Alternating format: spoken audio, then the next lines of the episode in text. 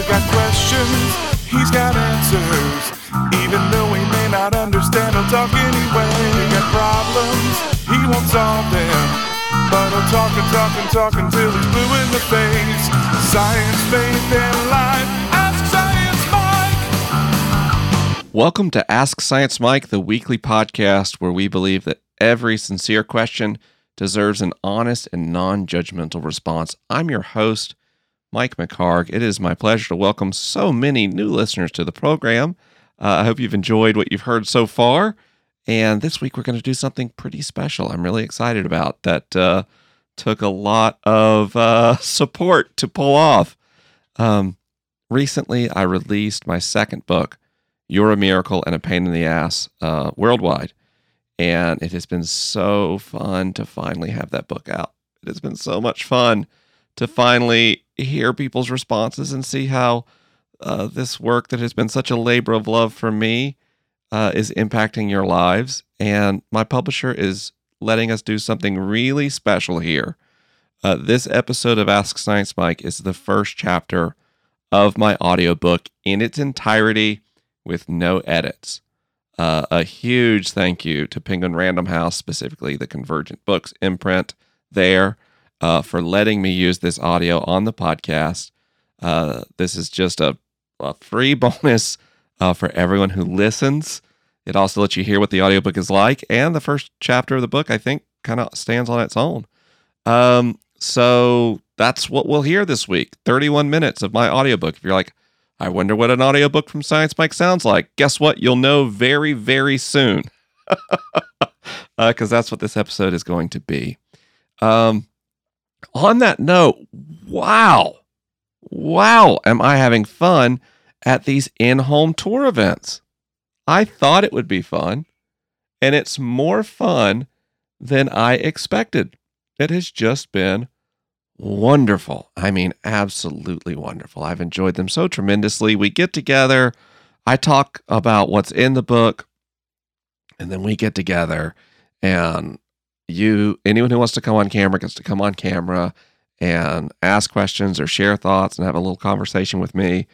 And it's just so wonderful. Every single event has had so many people in it. Um, I, I, was worried they'd be ghost towns, and none of them have been. Every event is uh, has a great number of people. I would dare say a perfect number of people arrive for us to have a great evening together. They're engaging, they're fun.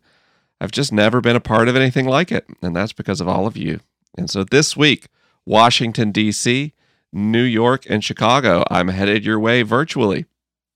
Now, if you've looked at the tour, you've gone to uh, mikemchargue.com slash new book or asksciencemike.com slash new book and clicked on the tour link, and you've been like, what?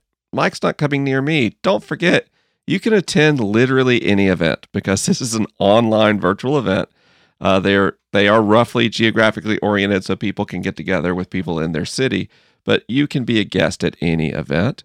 Uh, and what if you already have a book? That's fine. Just grab a free ticket. There's free tickets available at every single stop. I want anyone who wants to participate to be able to participate regardless of economic means. So I'd love to see you on tour. Every event has gone great. We've got a few more weeks of this uh, together. Um, so all, you know, all the way until June 5th. We've got events going on every single week.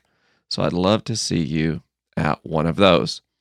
Um, so uh, I guess without any further delay, I will uh, go ahead and uh, share the book with you. Um, so this is the first chapter of my best-selling book uh, in the Audible format, and uh, it's called "You're a Miracle and a Pain in the ass. Audio excerpted courtesy Penguin Random House Audio from You're a Miracle and a Pain in the Ass by Mike McHargue, narrated by the author. 1. Why did I do that? The battle of you versus you. The barrel of a shotgun tastes like pocket change and fireworks. The flavor is overwhelming, like a battery pressed to your tongue, though the taste and aroma are quickly matched by the discomfort of what it takes physically to put such an instrument in your mouth. After placing the stock of the weapon on the ground, you lean forward and awkwardly bow your head as if in prayer. If your goal is suicide, and it must be, or why else are you pointing a shotgun at your head? You want to make sure as much shot as possible passes through your brain. So, still leaning forward, you lift your forehead into a less penitent posture. The result is pain, with the barrel smashing against your teeth and jabbing into the gums behind them. Shotguns are called long guns for a reason. With the barrel in your mouth, you can't reach the trigger while maintaining the critical head to barrel angle. My solution to this problem was improvised. I slipped off my right shoe and put my toe on the trigger. Doing so stretched my hip flexors uncomfortably and put strain on my knee. I've never liked pain, but I could cope with this discomfort. In a few seconds, I wouldn't feel anything ever again. I was 16 years old and tired of pain, rejection, and fear. My heart ached so much and so constantly that I didn't want to have a heart anymore. So here I was, sitting in my parents' bedroom with my father's hunting gun in my mouth. I took a deep, smoky, metallic breath and pushed the trigger with my toe. I felt the clunk even more than I heard it. It reverberated through my teeth and into my skull. I'll never forget that feeling, the ultimate anticlimax. Confusion washed over me, bordering on panic. How was I alive? Turns out I'd cocked the gun successfully, but hadn't loaded it right. I was saved by my ignorance of guns and too afraid to try again. My heartbeat hit triple digits as I fell on the brown carpeted floor and sobbed. I hadn't been an obvious candidate for a suicide attempt. I was a lanky teenager who played in a band and had a lot of friends. My parents loved me and provided a lifestyle that was comfortably middle class. I had a car and everything. My life looked about as stable and secure as adolescence can be. Lying on the floor that day, I couldn't believe that I'd pulled the trigger. Taking one's own life goes against some of our most powerful instincts, those for living and self preservation. This is why, when someone attempts suicide, the most obvious response for the people closest to them is to ask the unanswerable question why? For people like me, however, those who have survived suicide attempts, there's an additional, equally puzzling question did I really want to die? The answer seems clear. After all, I'd put a loaded gun in my mouth and pulled the trigger. But if I'd really wanted to die, why hadn't I picked up the shotgun, troubleshooted the problem, and then tried again? How could I want to die badly enough to pull a trigger once, but not twice? Why, instead, did I lie on the floor full of grief and shame, lamenting that I had failed even at killing myself, while feeling thrilled by the tears on my cheeks because those tears meant I was still alive? How could I be happy at the same time I wished to be dead? My struggle over suicide was life or death. My feelings warred with themselves, fighting in equal measure for another breath and a final one. But who was I struggling with? I was the only one in the room. On the morning I write this, the California sun streams into the bedroom I share with my wife, Jenny. Our dogs have started to prance around the foot of our bed, anxious for us to wake up. They're older dogs with gray muzzles and a love of naps. They're mellow enough not to bark or jump on their bed, but they've learned that their nails make a ceaseless click clack on the hardwood floor that reliably breaks the slumber of their human roommates. Time to get up, they say, as politely as a canine can muster.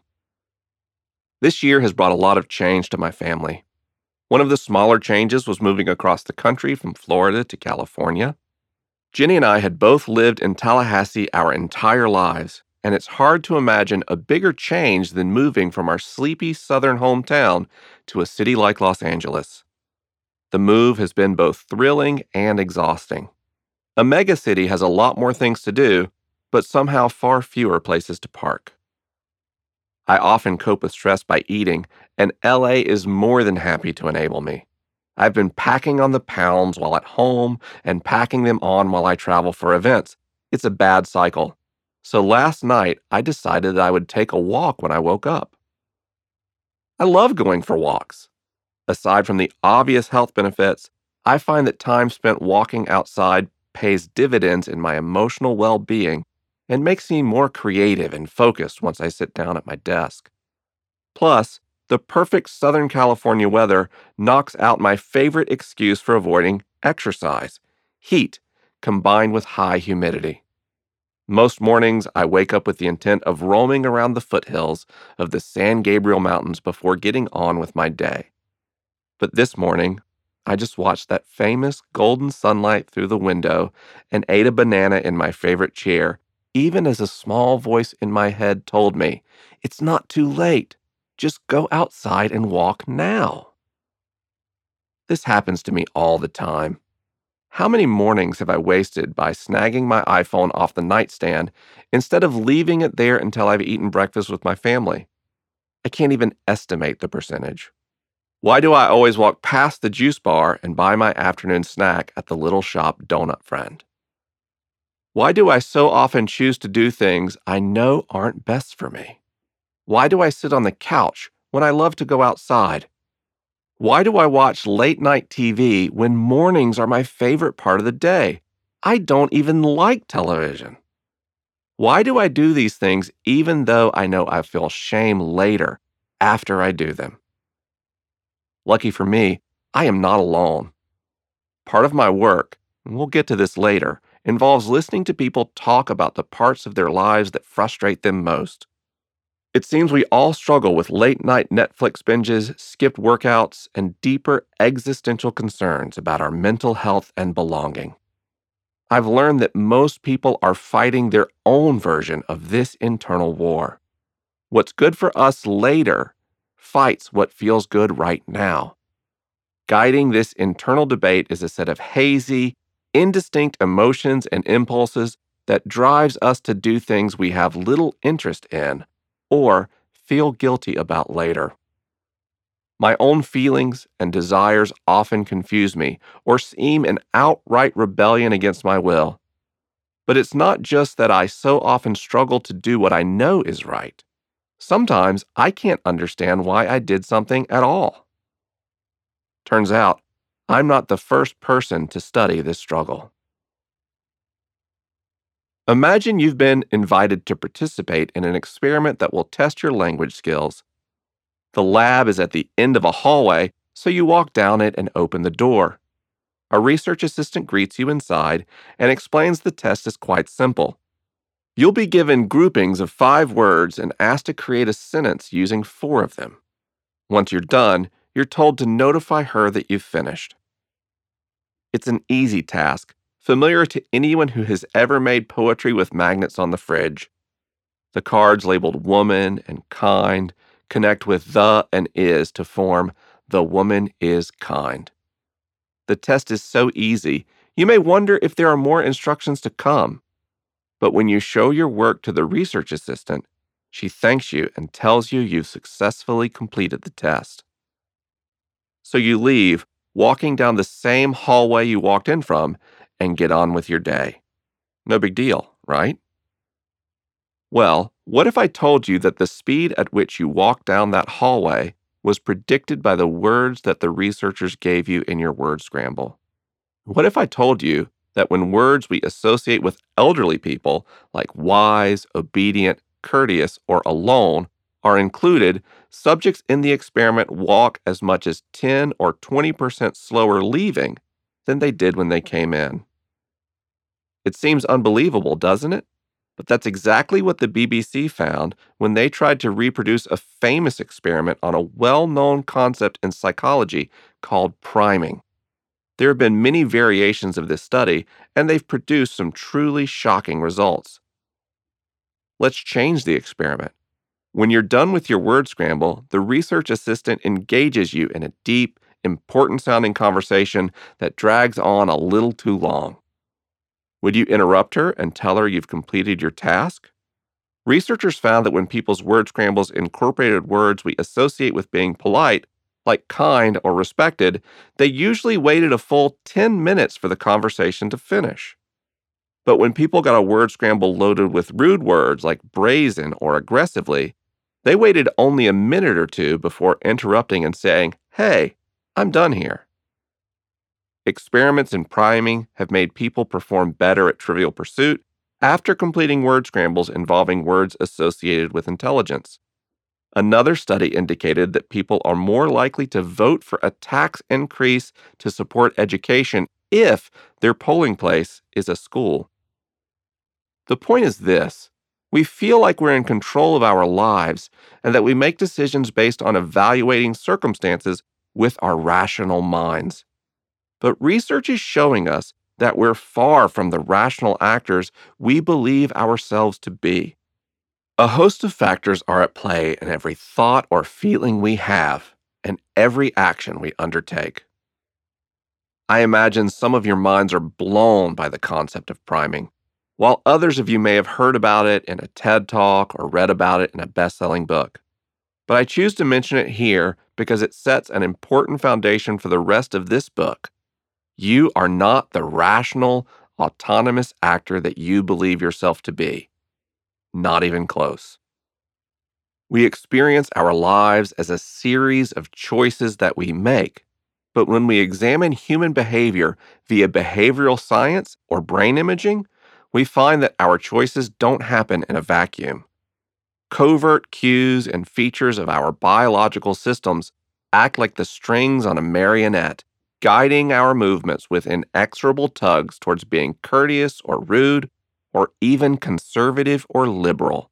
The sciences have long revealed the limits of our willpower and decision making. Yet, when it comes to addressing the problems that frustrate us most, our politics, our religions, and an endless library of self help tomes all place an overwhelming emphasis on individual responsibility and initiative. Something has to give. I'm always so thankful for the sponsors of Ask Science Mike. They just make the show possible. But I want you to know I'm really selective. I turn down a lot of sponsors for this program, believe it or not. Uh, even in a pandemic, I'm careful about who uh, I bring on to support this program. And two of my longest standing sponsors uh, are, are behind this episode today. And the first of those is KiwiCo. KiwiCo is just an amazing company. They make hands on interactive learning products, specifically in science, technology, engineering, art, and mathematics. Uh, they send something called a Kiwi crate. These are designed right in California, and uh, they're age graded, so you can get a crate for people, you know, young children all the way from you know birth to 24 months on up into the toddler years, the young child years, the teen years, all the way up into the adult years with the Eureka crates and the Maker crates. In this time when we are physical distancing, this is a great resource because it does it facilitates really fun hands-on learning. So, uh, my right now, my kitchen table in my house is covered in kiwi crates as me and my wife Jenny and my daughters Madison and Macy all do kiwi crates to not only pass the time but to be engaged and to learn. And this time when my kids are doing distance learning at school, I love that they're also doing something practical and hands-on and participatory and fun. Kiwi crates are amazing. Uh, there's free shipping on these for every subscription within the US. You can cancel anytime. There is no commitment. So, uh, if you'd like to get a special offer just for Ask Science Mike listeners, you can go to kiwico.com slash ask science and get 60% off your first month of any line. And honestly, I just can't recommend KiwiCo enough. Again, go to kiwico.com slash ask science. And also in this time when we're physical distancing, so many of us are just stuck at home. And I don't know about you, but it has been a real challenge on my mental health. And that's why BetterHelp is there for us. Uh, BetterHelp is an online counseling service that connects people with a, an actual certified trained counselor in an affordable private setting online anytime anywhere you can talk with a licensed professional therapist online it is a absolutely perfect fit for the challenge that we're in right now and gosh i just BetterHelp offers their services on a sliding scale. So people that have income limitations right now or income uncertainty are not excluded from the support that we need. Uh, it's professional, it's affordable, it's effective, it's convenient. BetterHelp is absolutely wonderful. And they're going to offer 10% off your first month service to any listener of Ask Science Mike. All you've got to do is go to betterhelp.com slash science mike. That's betterhelp.com slash science mike to be connected with one of over 8,000 licensed therapists. And one thing to remember, friends, if you have any difficulty uh, with a, your therapist or it's just not a good fit, they'll help you find a new therapist anytime for no additional charge. So I know one of the things that's most challenging as we seek out the support we need to grow in our lives and to love and accept ourselves more it's actually just really hard to find a therapist. And BetterHelp is here to help you with that process. So why not get started today by visiting betterhelp.com slash sciencemike. I make my living hosting two podcasts, the Liturgist Podcast and Ask Science Mike. In the course of making these programs, I get asked thousands of questions every year from people struggling to understand their own beliefs, emotions, and behaviors. Those questions are the impetus behind this book. They read like mini biopics, all of them pointing to our most common human dilemma. In Boise, a college student asks how she can accept that climate change is real while also eating beef and buying things from Amazon Prime all the time.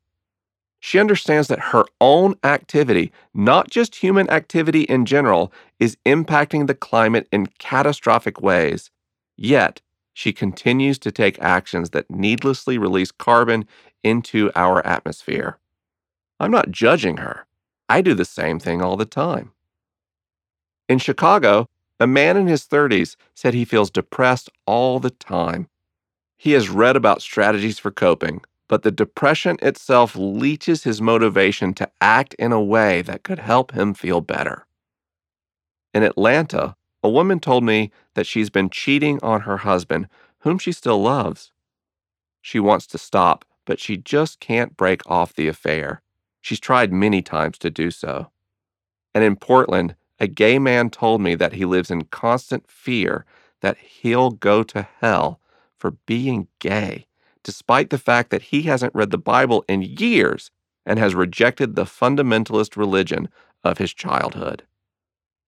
Of course, long before podcasts explored these questions and before scientists captured images of living brains in action, the great spiritual and moral teachers wrestled with this same dilemma. People like Moses, Jesus, Muhammad, Buddha, and Richard Dawkins have offered compelling metaphors to help us understand our struggle to live a good life, to be good people in our own eyes. Yet the struggle never stops. Across the entire arc of human history, we've wrestled with the same inescapable question Why did I do that?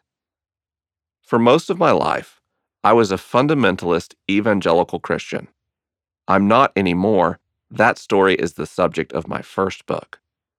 But I am still fascinated by the way ancient wisdom traditions, like Christianity, can bring us solidarity and frame our contemporary struggles as something more lasting. Adam and Eve eat fruit from a forbidden tree as they listen to a seductive whisper. Why did I do that?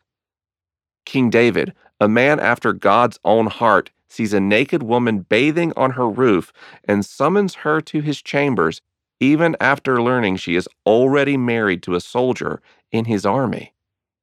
Why did I do that? Even Paul of Tarsus, credited with writing more of the Christian Bible than anyone else, has his own take on it. Paul writes, I do not understand my own actions For I do not do what I want, but I do the very thing I hate. Why did I do that?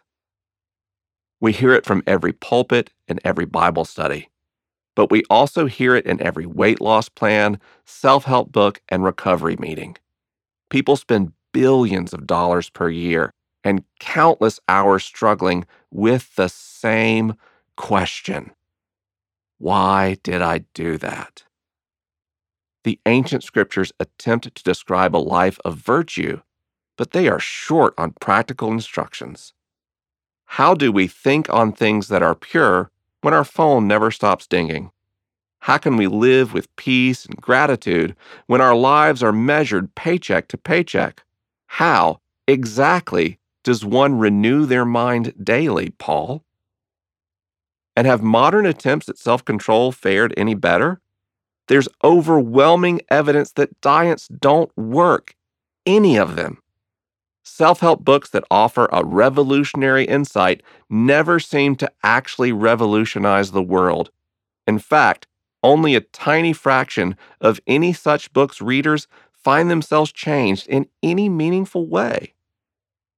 Today, our eyes are starting to open. Neuroscience, behavioral economics, and cognitive psychology offer powerful insights into the question that plagued Paul and the everyday anxieties that plague our entire species. For the first time, we're beginning to learn why our actions are so often out of sync with our intent. There's more going on in you than you are aware of. Cues in your environment, the actions of those around you, the words you hear, read, and think, your past experiences, your body's systems, the structures in your brain, and yes, your own willpower. All of these factors come together to compose your deepest thoughts and feelings, and ultimately, what you do. You've been taught to think of yourself as an individual, but we're learning that's not the most accurate way to view a person. You are a vast collection of brain cells and bacteria, a teeming ocean of life checking Instagram for likes. Though you may think of yourself as the conductor of the orchestra that is your life, you are more like the orchestra itself, a myriad of musicians coming together to create a single symphony. Each day, I am surprised that my struggle to learn who I am has grown into podcasts that reach an audience of millions. I am not a scientist. I am not a pastor. I don't have any formal scientific or theological education. In fact, I dropped out of community college after six weeks. The success of my work, launching me from a tech nerd in the advertising business to a D list internet celebrity is a mystery I've been trying to understand for years. All of this started when I began telling people a story about my life, what it was like to be a deeply religious person who stopped believing in God. Every community has taboos that mark some topics as unspeakable, and the religious fundamentalism of my youth was no different.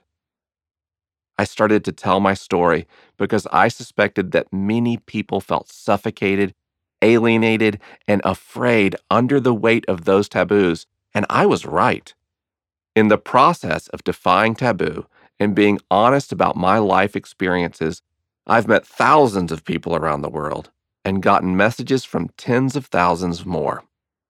About 12% of my audience calls themselves evangelical Christians. Oddly enough, about 12% also identify as atheist. The largest block is made up of people who don't use any religious or spiritual label at all.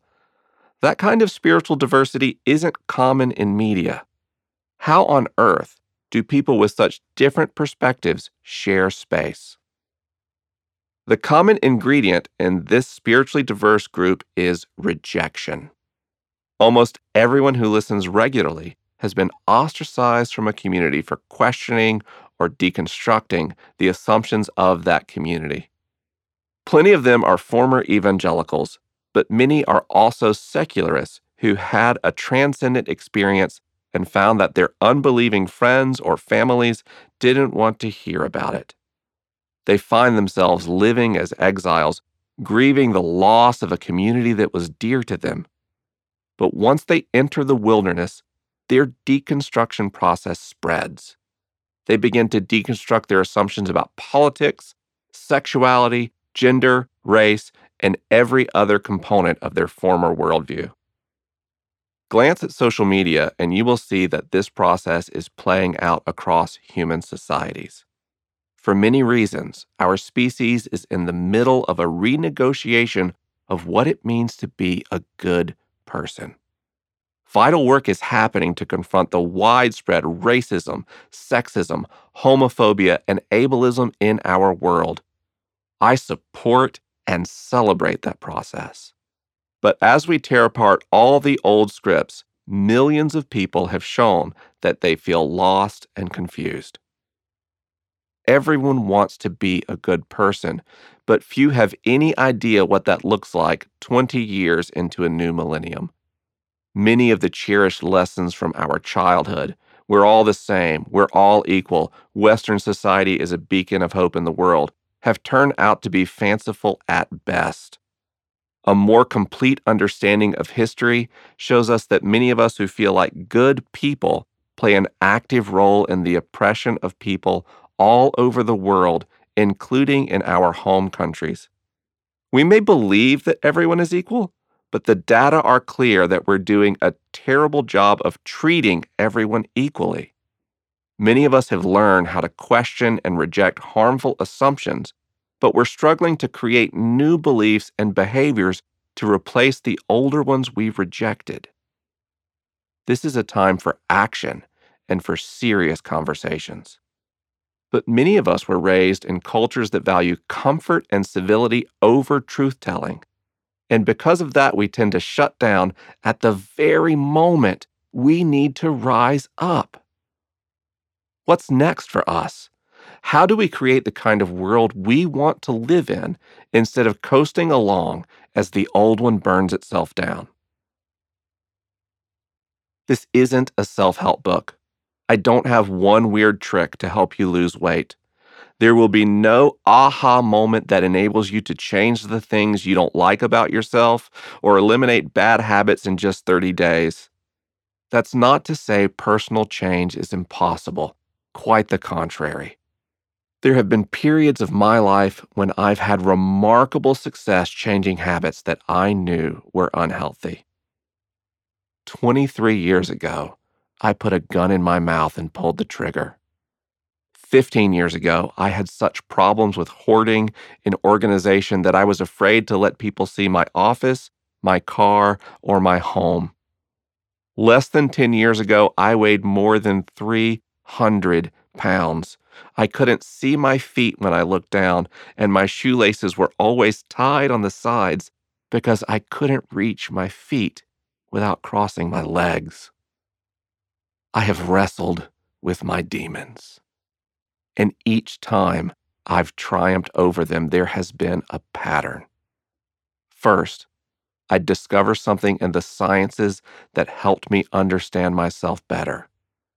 Next, I would study the work of experts in their fields and sometimes spiritual teachers to devise a strategy to modify how I thought, felt, and acted. Finally, I would track these changes over time to make sure that it worked.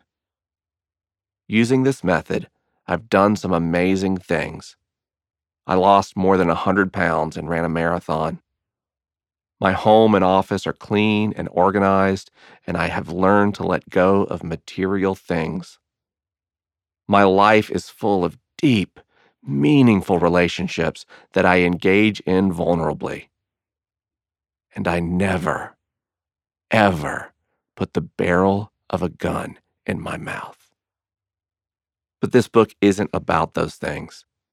In fact, the last 18 months of my life have looked less like a string of successes and more like a parade of failure, loss, and confusion. I've had mental breakdowns and major relationship conflicts.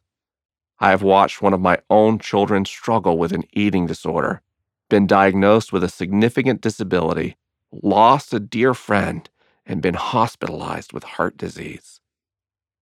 my successes and failures all have something in common. Each of them has been a chapter in a much larger project, a multi decade journey to arrive at something far more precious, but also much harder to measure and market. I like me. I don't just tolerate me or accept me. I like me. In fact, I love me. I am a huge fan of me from the way I mispronounce words to the hair on my back.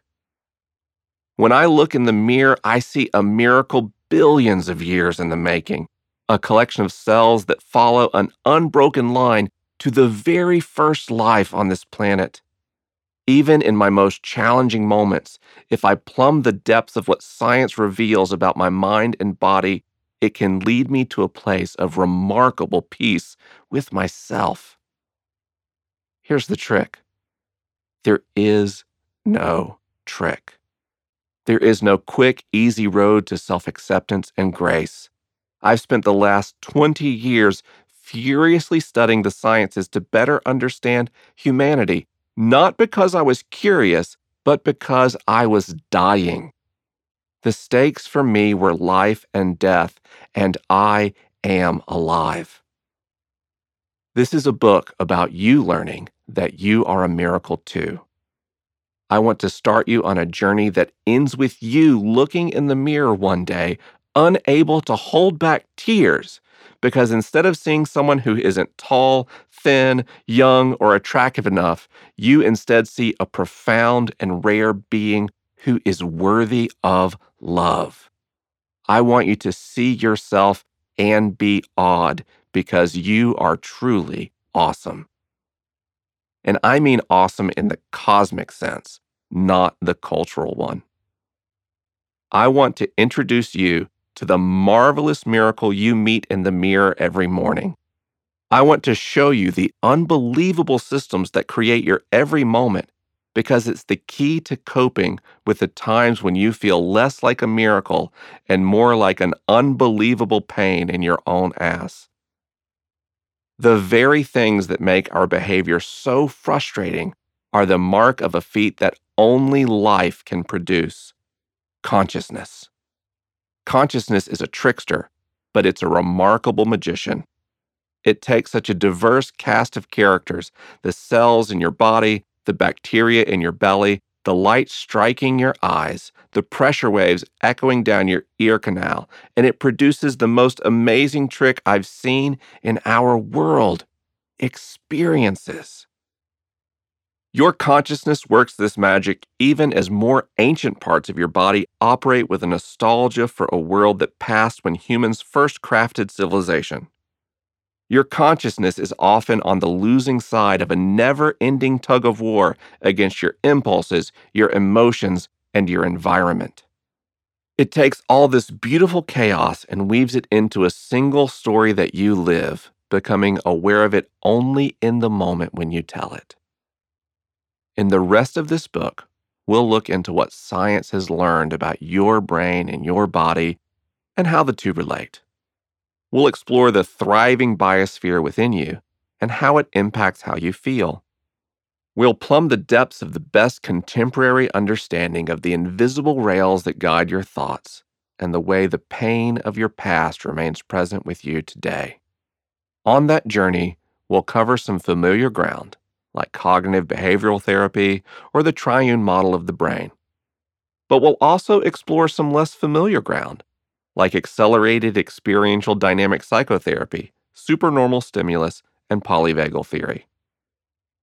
We'll map out why so much of the modern world leaves us stressed out, lonely, and confused, and how words shape our reality more powerfully than we can imagine. We'll learn about the evolutionary role our feelings play, even the ones we don't like. We'll soar through the rarefied air of human relationships and what makes them healthy. As we do so, you may learn to love yourself a little more, to embrace feelings you don't enjoy, and to be more conscious of the ways you operate on autopilot. You may learn to appreciate sadness or anger or have an aha moment about a relationship that once went wrong. You could even pick up strategies for changing your behavior and your thoughts and feelings over time with a heavy dose of patience, tears, self reflection, and the occasional bout of excruciating work. But most of all, I hope you leave this journey with a new appreciation for my favorite thing in all this universe we inhabit the miracle of you.